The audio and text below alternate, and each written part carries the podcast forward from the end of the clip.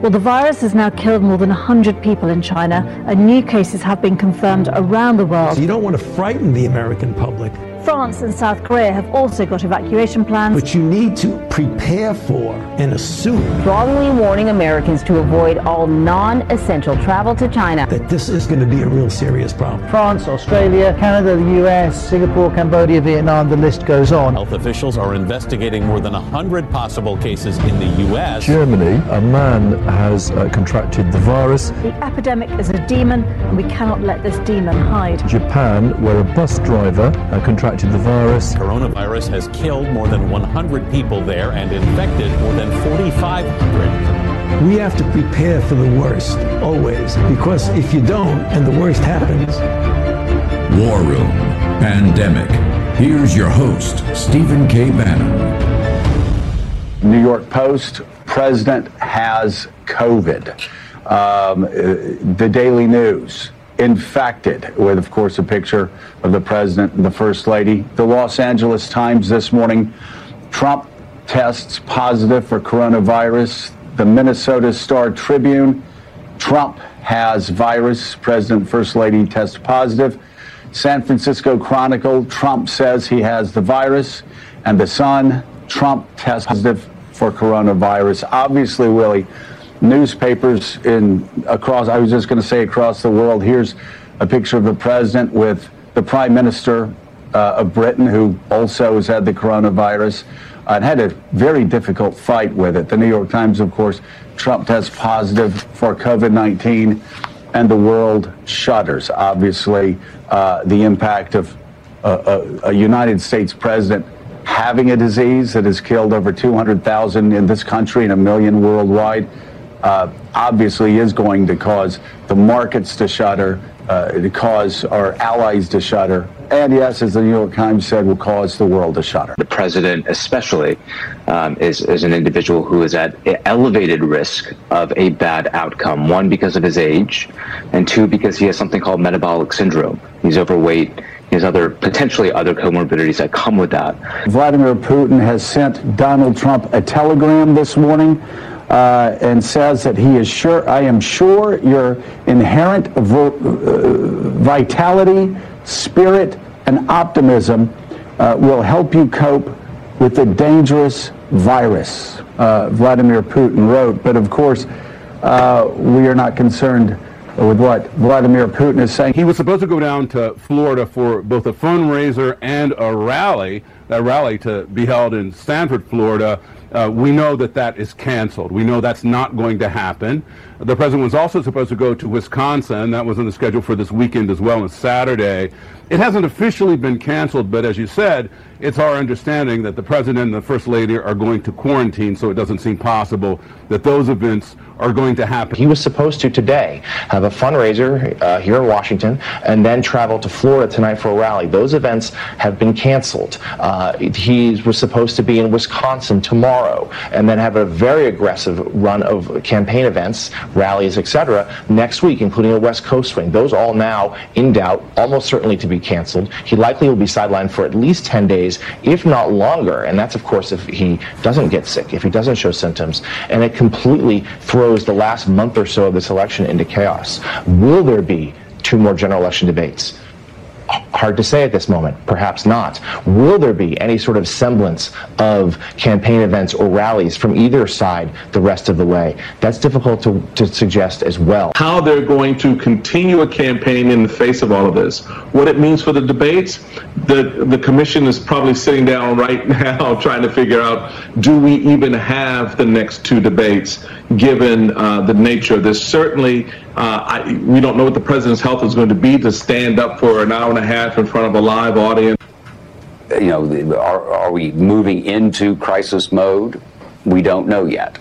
Uh, we do know that the most unconventional presidency in American history, in the, this most unconventional of years, in this most unconventional of presidential campaigns, has just become yet more unconventional because we are what 32 days away from a presidential election. Uh, I would doubt that you're going to see any more presidential debates. Uh, I would doubt there's a vice presidential debate. And that brings us to the debates, the vice presidential debate scheduled for next week, not to mention the two presidential debates upcoming. Will they even happen? The next two debates are both scheduled within a two week window the vice presidential debate and next presidential debate. He needs to shut it down for his own sake, for the sake of his. Okay, welcome to the uh, welcome to the war room. That was a, a, long, cold open, but as you can tell from the mainstream media, uh, they got the finally they got the CCP kill switch. It's time to take a deep breath. Markets are fine. I think markets down 250. The markets are not shuddering. The world is not shuddering. Just take a deep breath. You're in the war room. It's Friday, the 2nd of October, year of our Lord 2020. Yes, that's right. It's just a Friday, another day at the office. President Trump, with his resolve and his steadfastness and his, and his grit, not going to let this rattle him, not like the mainstream media. Unbelievable that just the panic mode, hair on fire. Okay, episode 415 over 15 and a half million downloads, and we're ubiquitous everywhere. John Fredericks Radio Network on Real America Voice, that is Dish Channel 219, Chicago Comcast Channel 113, on the Newsmax TV in 70 million homes, and worldwide on G News and GTV, and in Mandarin. And of course, on every platform you can possibly be on. So we're really honored to be part, uh, partners with our distribution partners. We got Dr. Li-Meng Yan later to talk about. Uh, what the president has and how to use hydroxychloroquine and other therapeutics to get past this. Liz Yore is going to be talking about Mike Pompeo in the uh, in the Vatican. We've got the new federal state of China from New Zealand to New York City. This global protest against the Chinese Communist Party. Yeah, their virus finally got to 1600 Pennsylvania Avenue.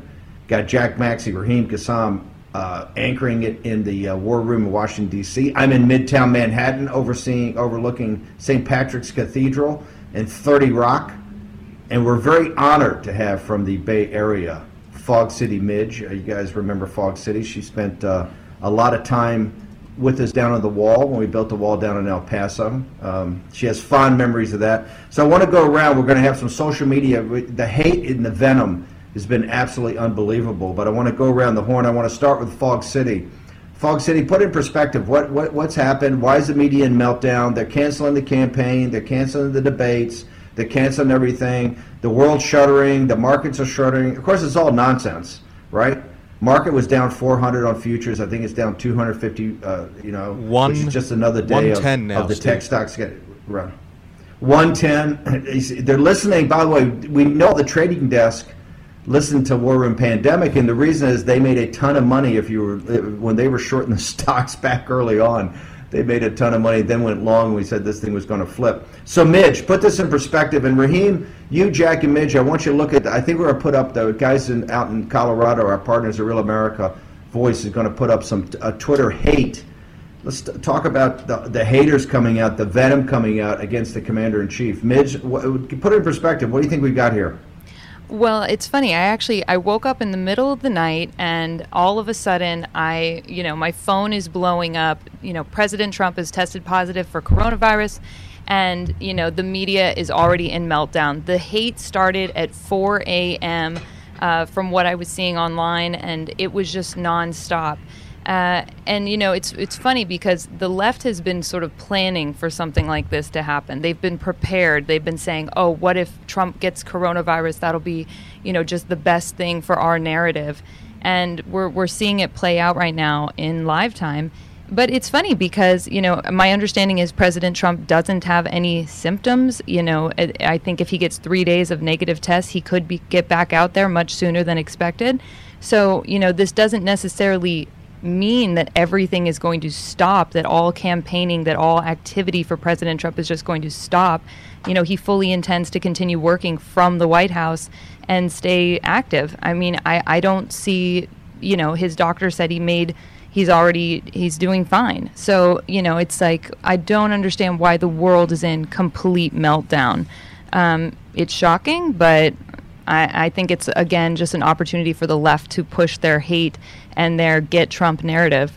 I, I did, did want to clarify, Steve, as well for that. Just the, the White House announced about half an hour ago that the president is experiencing some mild symptoms Oh. now. So I don't know, you know, exactly what those come in the shape of, but that seems to be what the um, what the White House said about, uh, and to the Associated Press reporting that about half an hour ago. Oh, good update. Thank you. By, by the way, I, I, I'm sure, I'm sure, I'm sure he's going to show some, some, some symptoms. He's got the CCP virus, but you know, two things. Number one, you got Mnuchin and these guys calling around the Treasury Department calling around to the capital markets, to the trading desk. You got the Fed trading desk calling around. So right now, you've just reported Raheem. Uh, you know the market's down 110. It's another Friday. By the way, we had a, I think we had a pretty good jobs report. Not great, but you got unemployment down under what eight percent, 7.6 percent from Great Depression levels. You're going to have a big third quarter. So the market is just another Friday in the market. I know they've talked to the allies. I know they've talked to guys that may not be considered our allies. The world is not shuttering.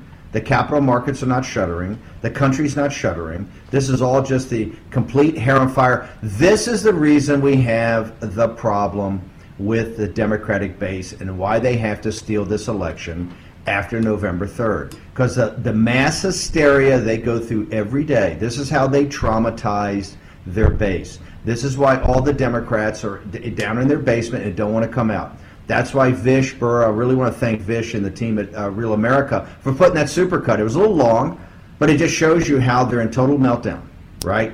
And so President Trump, Trump, President Trump can run the government and do it from the residence. Doesn't have the one-on-one personal feel of being in a room with somebody, but he can run the entire apparatus from there. Not just that, I happen to think, and I'm an advocate of you know, President Trump, I know the rallies are great. I love the rallies. People love them. But digitally, you could do, like I'm doing these calls on uh, the, the plot to steal America. President Trump could do five rallies a day uh, digitally right now. He can hammer it on, on as far as the campaign goes. So I think it's this is I think this is emblematic of the point in history where we are. We have irresponsible mainstream media, irresponsible social media, and we have uh, the opponents of President Trump I think the agents of chaos, all they want's chaos. Look this morning.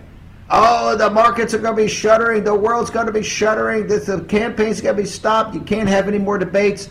Take a deep breath. This is what President Trump offers stability, grit, determination, and resolve. And so I think it's time. I actually think this is uh, could be quite powerful. And listen, this is a pandemic right? The CCP, this came out of the lab. Whether they did it on purpose as a biological weapon or whether it was inadvertent with a gain of function experiment that went out. Dr. Li-Meng Yan has, has, has done an amazing job of showing this didn't come from a wet market, it didn't come from a bad cave. Raheem Kassam, Jack Maxey, talk to me about Twitter. The hate uh, and the pure venom is pretty is actually pretty stunning. Yeah, well, I think The- we have some more breaking com- news here yes, as well. we've got some breaking news. Um, Yeah. Ronna McDaniel, chairwoman of the RNC, has tested positive for coronavirus. Uh, she's experiencing mild symptoms, according to multiple people who have been briefed on the situation. Um, you know, this is, uh, you know, now we've got Ronna McDaniel, Hope Hicks, uh, President Trump, and Vice President, or uh, excuse me, First Lady Melania Trump, but not our Vice President um, not not or not Karen Pence. Not Pence, not Jared, not Ivanka, not Barron, uh, not Amy, Amy Coney Barrett, not Mike Pompeo, Mhm. not Jack Maxey. I think the key thing to think about here is every day when you're walking down the street, anywhere between five and ten percent of those people have either had it or have it.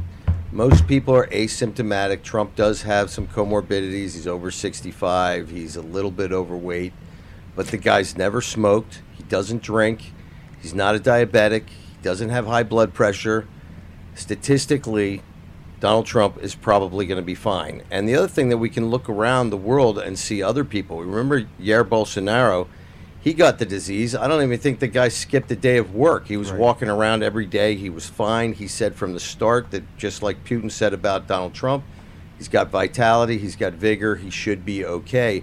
There may be a great learning moment for the American people, and I pray that the president uh, recovers very nicely here because it might inspire some people to lose and shed some of the fear that has been imposed upon them by the propaganda of the CCP and their quislings in the Democratic Party who want to see this country on its knees and see us uh, weakened so that they can get their candidate in office. Donald Trump, uh, you know, prayers to you, mate. I think you're going to be fine. And I think it'll be a great example for the American people to see that they're going to be fine too. All right, we're going to go to a break here, but Jack, you're absolutely right. Jair Bolsonaro, Juan Hernandez, Lukashenko, Prince Albert of Monaco, all these people, all these world leaders who have had it, and it has passed. We'll be back. More War Room Pandemic in just a moment.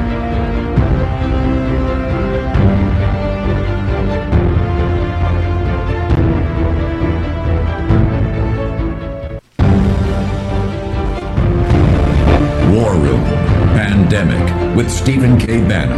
The epidemic is a demon, and we cannot let this demon hide. War Room Pandemic. Here's your host, Stephen K. Bannon. Mark Meadows has spent a lot of time on Capitol Hill uh, with COVID negotiations, relief negotiations, and of course, there's the president's Supreme Court nominee, uh, Justice Amy Coney Barrett, who not only was with the president a few days ago, but has been repeatedly with Mark Meadows, who's been acting as her guide on Capitol Hill, meeting Republican senators, all of whom now would need to be part of a robust contact tracing program within the White House. This calls into question whether or not the presidential debates can still occur. This calls into question whether the Supreme Court hearings can still occur. And of course, even in the best case scenario for the president, were he not to fall ill, he is now supposed to quarantine for 10 to 14 days, which would sideline him from the campaign trail with only a little over a month to go. Welcome back to War Room Pandemic. So good to play the intro music twice. It is Friday, October the 2nd, the year of our Lord 2020, broadcasting live from Capitol Hill. Jack Maxey, Raheem Kassam, and in studio guest host Fog City Midge. Down the line, Stephen K. Bannon. I want to jump into this um, point about Boris Johnson, uh, ladies and gentlemen, here on the, in, in the studio. And watching in the live stream and beyond, um, I went through this morning and looked into since since everybody's getting political about this, and it's it's inescapable to talk about the impact on the election with this. I went into Boris Johnson's approval ratings um, post his COVID diagnosis back in March. He was neck and neck basically with the Labour Party leader at the time. Uh, he had an approval rating of about forty six percent. Um, just a month, less than a month later, um, about 20 days later into his diagnosis, uh, that 46% had jumped to 66%, and even a month after that was still high at 57% compared to uh, just 26% and 35% respectively, who thought he was doing badly as a leader. If we want to get honest about what impact this has, um, on the election. Um, and, and, you know, as I say, it's not something that I think is, is, is worth politicking about, but as a point of analysis, um, this will probably serve to help the president in, in some way, shape, or form. There will be a lot of public sympathy. Uh, a lot of people have gone through this themselves. A lot of people have had scares. I, I. I, I, I totally, I, I, to, I totally disagree. I, I don't think there'll be any public sympathy, and I don't think, I don't think he needs sympathy. I think if he, I think if he acts accordingly and, and takes a deep breath and has the, uh, and has, uh, you know, d- d- performs his function as commander in chief and chief executive of the, uh, of the administration and chief law enforcement officer, I think his, I think his approval rating could skyrocket. I don't think we should uh, assume any sympathy at all. I don't think he needs sympathy. I don't think he wants sympathy. I mean, it's Donald Trump. No, I don't And mean I, don't mean, go back to sympa- what I don't mean sympathy in in a in a in a in a cute sense. I mean people who are sympathetic to the struggle, sympa- who uh, who can identify with what the president's going through. It's the very same thing, Steve, as this as this Melania video that came out last night, where she's she's frustrated over the Christmas decorations. She will experience public sympathy as a result of that. Guess why? Because people know uh, what a nightmare that can be. Uh, It's it's connecting with people, and this will connect with people.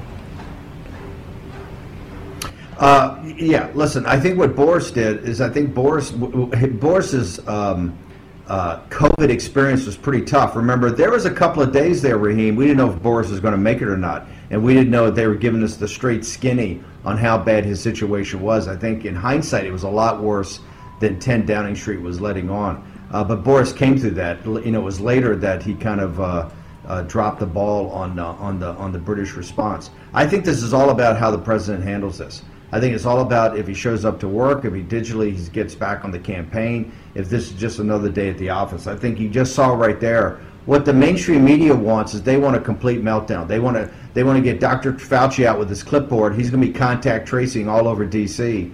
and you're going to have Mark Meadows, uh, Ju- uh, Judge Barrett, uh, everybody is going to be down in their cave so that they can have the same mass hysteria that they've had that's traumatized the Democratic Party. Remember, the biggest breaking news we had last night before uh, President Trump, uh, you know, was diagnosed with the CCP virus is the fact that in full panic mode, because I've been listening to War Room Pandemic and Raheem, your roadshow and mine on the plot to steal 2020, all of a sudden they're knocking on doors. They're in Ohio, they're in Florida, they're in Pennsylvania, they're in the three big states they need to win. What are they doing? They're knocking on doors because they, and they're telling people you have to get out on November 3rd and vote.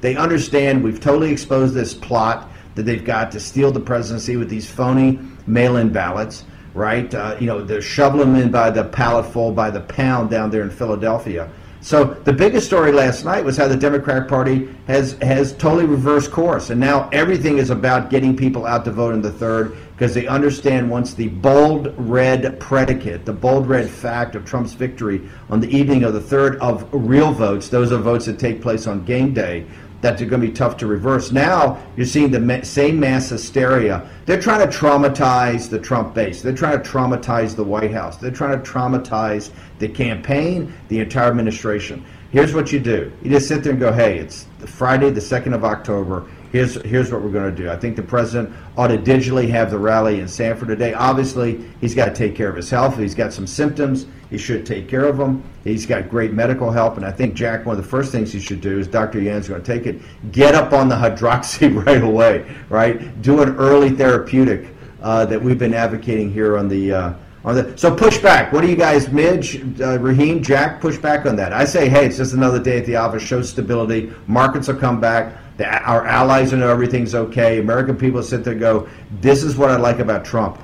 Yeah. With, with Biden, I get a happy talk Joker. I get the Joker with the Tourette syndrome, with a, with these radical anarchists in back of him, right? In this radical plan, they don't want to pack the court, global, you know, Green New Deal, uh, all this radical, you know, four trillion dollar tax hike, uh, chaos in the streets, defund the cops, uh, everything. But I got the Joker, you know, I got this old Bizarro kind of out there in front. With Trump, I get stability, I get resolve, I get steadfastness, I get what I'm looking for in a president. Someone who's not going to give an inch, who's going to sit there and go, hey, it's just another day at the office. So, guys, respond, criticize, critique, observations. You know, Steve, this is a really good opportunity for the deplorables out there to have a call to arms here to a certain extent. We've watched this president carry this movement on his own ample shoulders now for four years, and we expect him to always be out there at his bully pulpit doing rallies, et cetera, et cetera.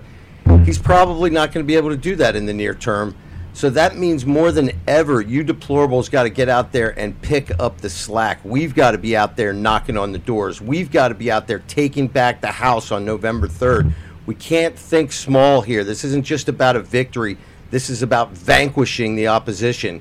And I think that Donald Trump, if I were advising him, I'd have him on Rush Limbaugh today at noon. I'd have him doing every radio show around the country showing the American people that he does have that vigor and vitality that is a trademark of him and a trademark of us as a people and inspire the American people that this is going to be okay.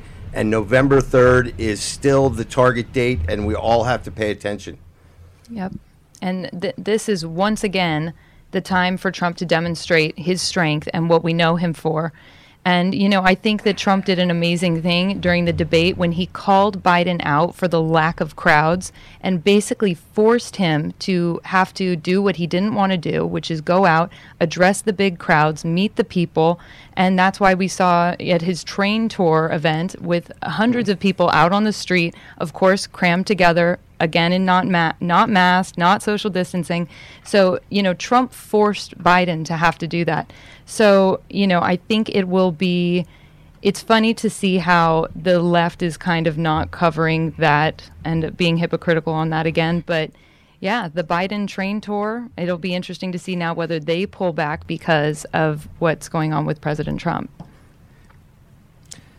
Raheem, your ideas, your thoughts, your commentary. Well, I want to understand. Um, I want uh, maybe Jack, you can shed some light on this. If the president is, is tested every day, but tested positive yesterday, how does that work in terms of yeah, how, when would he have possibly contracted it, and what you know, I mean, this there's the whole thing about the viral load and the incubation time and all of that. I mean, is there any? Do, do we know anything about that? Maybe that's a question for Dr. Yan well, later. First of all, these tests can uh, pick up a positive result with a very minimal amount of the virus. In fact, that's why we have so many false positives. I'm not saying that the president is a false positive by any means, but he is being tested every day, so he probably was pronounced positive at the earliest possible moment, right? So if we follow the Zelenko protocol, we follow some of these protocols with the HCQ, azithromycin, and zinc, maybe the the guy will uh, po- power through this with no problems. I'd love to see him continue to talk to the American people, even if his voice is hoarse and even Mhm. if he's got a little cough,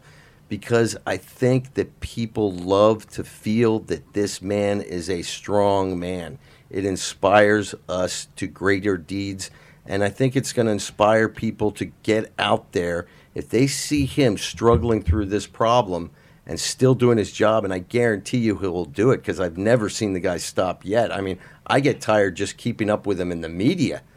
I think it'll be very, very big power move for him to continue to speak to the American people What's- throughout his sickness. What's the Spanish word for it? Caudillo. There you go. That's what. That's, I think that's what people want to see. Steve, what's the what's the move now from the campaign? Should they be setting up like a rally, a digital rally tonight? They should do. They should do the uh, one in Sanford, uh, Florida, definitely digitally. I think if the president's uh, up to it uh, physically, he says he's got mild symptoms. You know, Donald Trump will he'll power through a mild symptom. So no, I think they ought to do five rallies tomorrow. I think they ought to do five rallies the next day. I think you can actually take huge advantage of this. Just keep him in the residence and let him just power through. People love hearing what they love about the rallies. They love the camaraderie, but what they really love is Trump. Trump sitting there driving home, you know, doing his uh, doing his speech. right. Look, what I want to hear from, what we need to hear from is, is War Room Pandemic, hashtag War Room Pandemic, most powerful audience in the world. We got a lot of loud Beijing later. But Raheem, why don't you take us out? We'll be back in a moment. That's right, guys and gals, and everyone out there. Make sure you're uh, hashtag War Room Pandemicing on Twitter in the live chat as well. Following on Facebook and beyond. We'll be back with more War Room Pandemic in just a moment.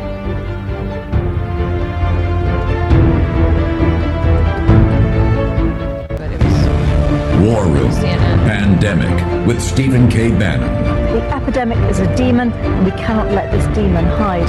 War Room Pandemic. Here's your host, Stephen K. Bannon. We have Raheem and uh, Jack Maxey down in the war room in um, in uh, Washington D.C. I'm in Midtown Manhattan on assignment. We're honored to have Fog City Midge in from the uh, Babylon on the Bay, San Francisco, uh, to join us here in Washington D.C. in the war room. Uh, by, by the way, guys, any breaking news that comes up, just jump in. Like Ronna McDaniel get, having uh, also uh, contracting the CCP virus. Uh, also, where are the markets right now? I think we're seeing some stability in the markets. We're seeing stability among our allies. We've got some breaking news later, Jack, I think, about uh, America's military uh, support in the South China Sea. So, a lot of good things happening today. It's just another day in the office over at the White House. Mainstream media is in complete hysterical meltdown. This is how they have the problem with nobody in the Democratic Party wants to show up to vote. They all want to. They all want to hide in their rabbit hutch right? Because they- they've been they've been traumatized, traumatized by the mainstream media. Now, look, we've been covering the pandemic since mid-January, right? We refused to kind of drop the handle pandemic when people came to us in the spring. So I said, hey, I think this thing is kind of impervious to heat and humidity, and that's why we had the big bounce in the summer because it is impervious to heat and humidity. This pandemic's not over, and it's not over by a long shot. And here's the reason: this came from the Chinese Communist Party. This came from the uh, from a CCP lab, whether it's a bioweapon program or a gain-of-function experiment gone awry. This is China's problem. China has done this, and they've exacerbated it. And the Chinese media is mocking and ridiculing us right now. They're particularly after President Trump. So I hope folks in the White House understand that this is the CCP virus. Jack, you mentioned something in the break, the irony of contracting this on the 1st of October. What is that? China National Day. So here we have the CCP virus that has been given to our president on their national day. There is some irony in that. But the even better irony is going to be when we watch Donald Trump power through this illness and we stick a thumb in their eye as a result. Well, and powering through the illness, let's talk about, let's get back to the business at hand. The business at hand is clearly a presidential election. I think it's 31 in a wake up until we uh, actually vote.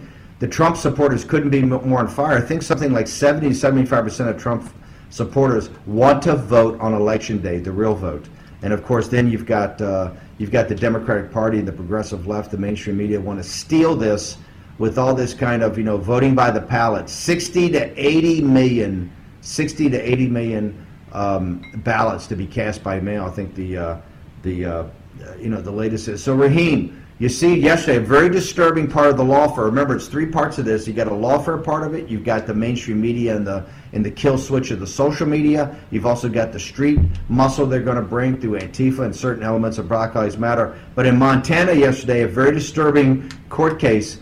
Uh, it was ruled, I think, even by a federal judge out there, that said that ballot harvesting in that Senate race out there, which is a critical Senate race between uh, Steve Daines and the uh, and the current governor, that ballot harvesting is essentially okay. Ballot harvesting being one of the principal uh, problems we got in doing these uh, this massive uh, mail-in vote, and that's what's happening in Philadelphia. So, Raheem, why don't you get us up to speed on the plot to uh, steal this election, the plot to steal 2020? What's your latest observations, commentary on that? Well, what we're looking at now is this influx, massive influx of cases from all around the country that are getting reported uh, of the mail-in ballots. Now, I'll, I'll, I'll tell you something that I, I told our group yesterday, last night, um, on on the live stream when we were doing this live stream for to talk about this uh, the, this plot. Um, these these series of digital meetings that we've been doing almost day in and day out between you and I, Steve.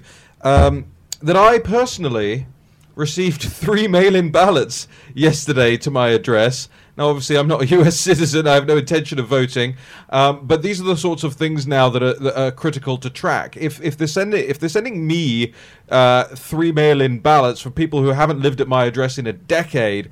Um, you wonder about how much that's taking place all around the country. And so tracking things like that is going to be incredibly difficult, but is an incredibly important thing to do. They're, they're, just think about it this way of people who move, you don't you don't inform the local elections board that you're moving, whether it's out of county, out of state, uh, whatever it is, right? And so there are all these mail-in ballots just floating around right now uh, that if you're not like me, uh, which is which is moral, you're gonna open them up. I think the left is going to open them up, fill them in, and send them back. And the question is how uh, we track that, how that is uh, monitored by election monitors, how it's monitored by external people. We know a lot of these states put their mail-in voting uh, data online, and whether it's a, a, front-facing website or you have to go in the back and and work some some digital magic or something, you can figure it out. The question is, do we have the resources deployed? Do we have the resources at hand?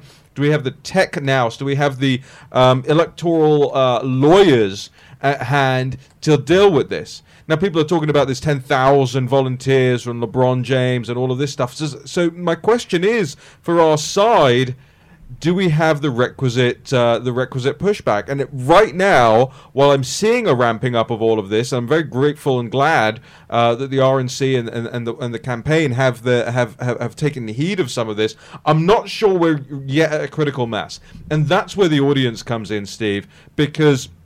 Like you said last night on the live stream, like we say every day on this show, it is important imperative that everybody who can registers as a poll watcher or an election official. You can still do it. There's still time. And and I want to tell a story. I didn't get to tell it last night, but I want to tell a story very quickly. So I've actually been an election counting agent in the room on the floor as polls are, as, as ballots are being counted um, in in the United Kingdom, and it's a contact sport.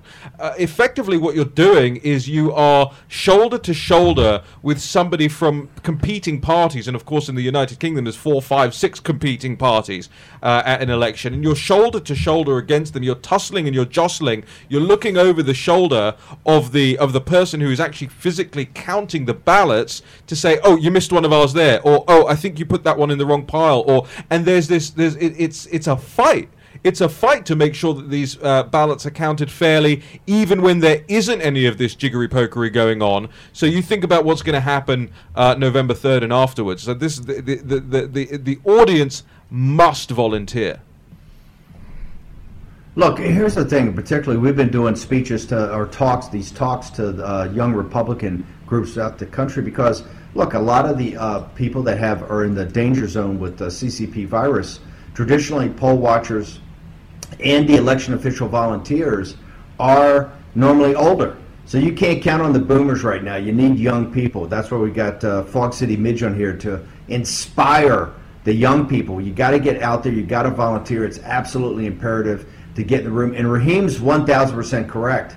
The uh, and and the left's melting down because Bannon's out there saying, "Hey, this is going to be a war. This is going to be a knife fight in these counting rooms. It's going to be a knife fight." Because there's so much that has to line up. Remember, if you don't vote in just secret ballot on election day, which the deplorables are going to do, if you go by mail or go by absentee, you're basically saying, hey, I don't mind if somebody handles my ballot. I know they have to. Well, there's a whole process of how you check that, how you check to certify. Remember, one of the reasons we even got this idea, the Democratic primaries in June, I think it was, in uh, in Brooklyn and in uh, in Manhattan, uh, 30% in in the woke capital of America in Brooklyn, 30% of those ballots were not certifiable. I think there were 20% were not certifiable of the mail-in in uh, in in uh, you know know-it-all Manhattan. Here's the point: the mainstream media has traumatized the Democratic Party base. They have to vote by mail. They're going to vote by mail. I don't care how many doors they go knock on now. It's too late to get out a real get out the vote move when you start this late. They've got to vote by mail. And Raheem Kassam's absolutely correct.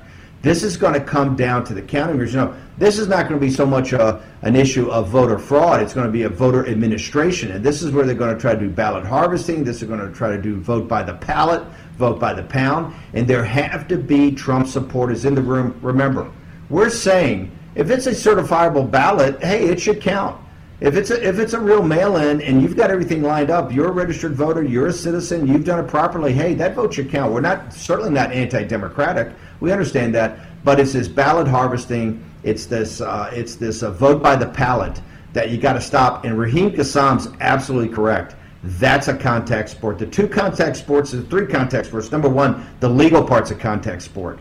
The, the, the, the, the lawyers for Trump have got to get in these courtrooms and start filing lawsuits just like the left is, of the 200 lawsuits that are filed. In addition, you know the street uh, element's going to be contact because Antifa and black certain elements of Black Lives Matter are out of control. And obviously, social media is going to be contact because they're going to have the kill switch that they're going to sit there and say, no, President Trump can't declare himself uh, president. So, Midge, where do you think you're? I know you're back on the East Coast for a while, back here in Washington, D.C.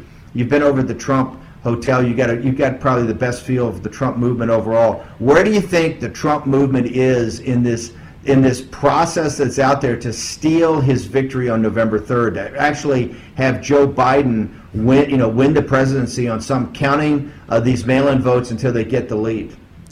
Well, you know, it's funny because I have been traveling all over the country during, you know, over the last few months. I've been I've been following the Trump campaign. I've been speaking to Trump supporters.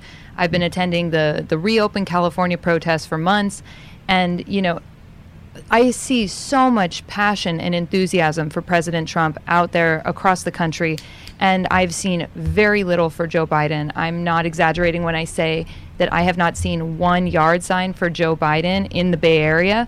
Uh, but funny enough, I've been staying down in Houston, Texas recently, and you know I actually have seen a number of Joe Biden signs.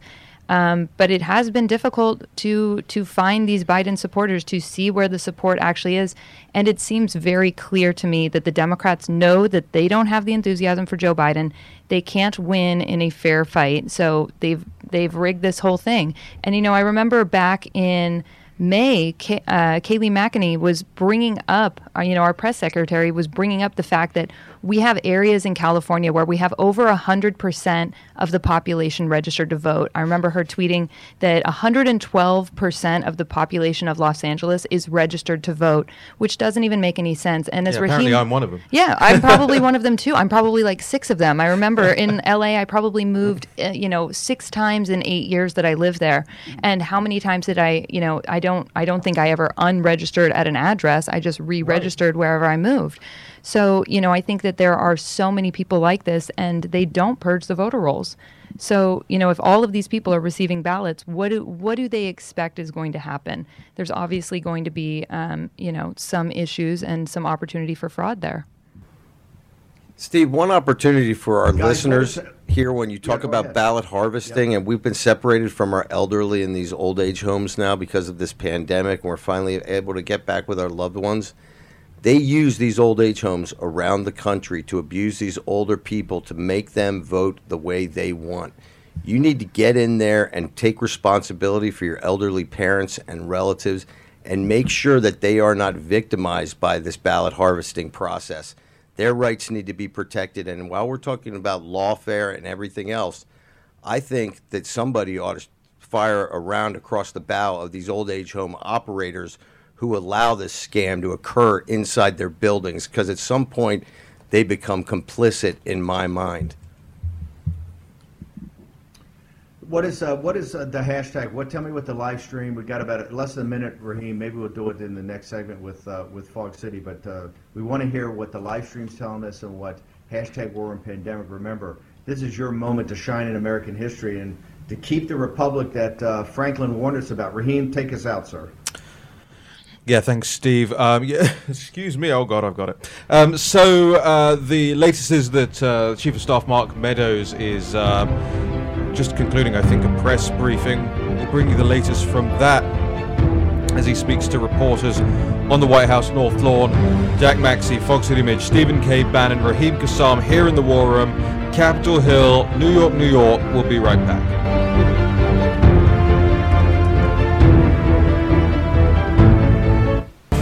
War Room Pandemic with Stephen K. Bannon. The epidemic is a demon, and we cannot let this demon hide. War Room Pandemic. Here's your host, Stephen K. Bannon. As uh, our our hashtag War Room Pandemic posse says, I think his name is Shell, said that Donald Trump's going to accomplish more in quarantine than Joe Biden's done in 47 years. That's the spirit we want to hear. That's resolve. That's grit. That's determination. You're back in the war room. Raheem, Mark Meadows, Chief of Staff, uh, one of the Tea Party leaders from North Carolina, just uh, just talked up on, on, on at the mics. Just went to the uh, sticks. What do you have to say? Yeah, and of course he's he's very far away from reporters, but of course the uh, the first thing that people are talking about, he wasn't wearing a mask. Um, Mark Meadows comes out, uh, chief of staff. He says um, the doctors continue to monitor his health and the health of the first lady, and will continue to do that. The president has mild symptoms, but he also says he won't get into the president's treatment plan right now. He says the president's first question of the day was, "How's the economy doing?" and "How are the stimulus talks?" on Capitol Hill going. So just like you said, Steve, all just action, back to action. Another day at the office um, for the president, and then finally. Um, I just wanted to make mention of the fact that uh, I'm just going to check this here. Um, yeah, no, I think that's it. That's that's all the headlines from from Mark Meadows so far. I don't know if he's still speaking or if he's concluded speaking yet, but I'll continue to monitor it. So, Jack, what should be the real quickly before we go to Fog City? What should be the uh, treatment uh, that uh, Jack Maxey and the uh, and the Jack Maxey posse would recommend? Well, the Zelenko treatment would be what 400 milligrams for one or two days, and then 200 milligrams each day for five days, with 25 milligrams of zinc and a course of azithromycin. I mean, this is being done around the world. That's a I- hydroxychloroquine. Yeah, and and perhaps also, I mean, if it were me, I, f- I- I like the shotgun approach to medicine. I would have uh, put him on the ivermectin too. Why not? First, do no harm. And let's be clear, I- I people. wanna go to I, only play Yeah, a go ahead. doctor on television. I am not a doctor. You don't play- any you don't even standard. play doctor. You play doctor on a podcast. Yeah, it's- uh, Fog City. I want to go to uh, I want to go to you quickly and talk about what uh, you're going to be here for the second hour with us too. But what an influencer is. But you've got some observations on social media. I, I know you live on social media. Tell us what the, tell us about the venom and hate directed to our president. Yeah, it started immediately, as as you can expect from the left. But it's surprising because it's not just coming from these, you know, far left BLM activists on Twitter. It's coming from blue checkmark. It it's coming from, you know, major Democrats and as well as journalists. You know, it's funny because I just found this article.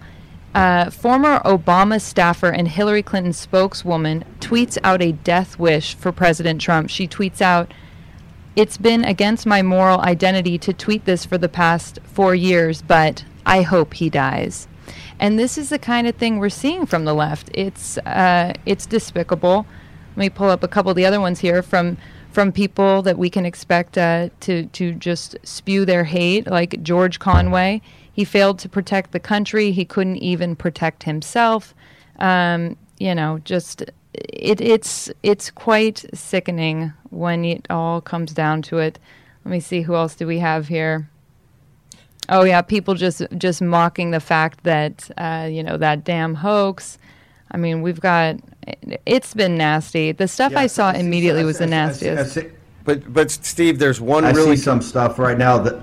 Yeah, go one ahead. really Go ahead, good Jared. one from our favorite girl, and I think she defines that that kind of person on the other side of the aisle who we're trying to attract to our movement. And I think she's ninety percent there. But Tulsi Gabbard Ah. showed her real class. She wrote, "My husband Abraham and I offer our best wishes and aloha to President at real Donald Trump and the First Lady." Praying for their speedy recovery. We also send our best wishes to Ivanka, Tiffany, Donald Trump Jr., Eric, and Barron during this difficult time. Now that's what a class act is, and look what the Democratic Party did to Tulsi Gabbard. Tulsi Gabbard is was victimized by the same strategy that they're going to try and do against our president on November third. Yep, and what a No, polar Tulsi opposite. Gabbard is- We got to welcome her into our movement. Polar opposite from what Yeah. the Uh, Washington so- Post so- was putting out. And remember, so, uh, uh, Fog City, tell people we've got you on here today to, as an influencer. Tell people quickly what's an influencer, what do you do, why are you so important as a part, a major cog in the Trump movement? And who are you? And who am I? I know. I love that you guys call me Fog City Midge. Like that's my name now. my social media handle has become my name. Um, You but can hear what he calls me. but yeah, I'm Maggie VandenBerghe. I'm I actually started my career as a filmmaker, which is yet another reason why I love Uncle Steve so much. Um, but yeah, That's his name now. Yes, of course. That's that's what I call you. Um, so yeah, I started my career as a filmmaker and was you know in the closet politically, so to speak, in in Los Angeles for many years. And you know, it wasn't until I kind of I just saw what was on the line, and I had this this reckoning and realization that if I and if people like me continue to stay silent, we will lose the country. But right now, we have an opportunity with this president to get our country back on track and to actually uh, fight back and maybe have a chance to to win and to you know become the America First agenda and beat these globalists. So I totally pivoted my career and started creating conservative content and now I've basically become a social media influencer. I post my content. Uh, social media is my my new you know way that I distribute my now short, very short format films. And yeah, people people are drawn to it. It's grown. I've got over three hundred thousand followers, and you know people now turn to me for opinion, for thoughts, for updates on the news and me and everything in conservative media and kind of uh, you know conservative thought. So it's quite remarkable that I went from a relatively unknown filmmaker and actress in Hollywood to now, you know, I thought my career would be over by coming out as a conservative, and now it's just been exactly the opposite. For the people out there who are interested in doing similar, how, do, how does one become an influencer? Like, do you have to have some special access to something? Yeah, I don't think a- as long as you have a smartphone, I think you can do basically anything. And it, as, and also if you have a little bit of creativity, I think it helps if you can kind of uh, you know see a good meme or maybe tweak something or put put out your own content. But some people have become influencers just reposting other things that they see, that sort of putting together curated content on their feeds. So I think if you have a strong opinion and if you're committed to posting regularly, that's really the the main key ingredient to becoming an influencer. Um, and I always tell people if they're interested in, in getting involved in using social media to speak up and get a message out, just figure out what platform works for them. Obviously, Instagram's more visual. Um, you know, Twitter's better if you're if you're a great writer. So you know, just figure out what works for you and start speaking up. There you go, ladies and gentlemen. Some tips for you.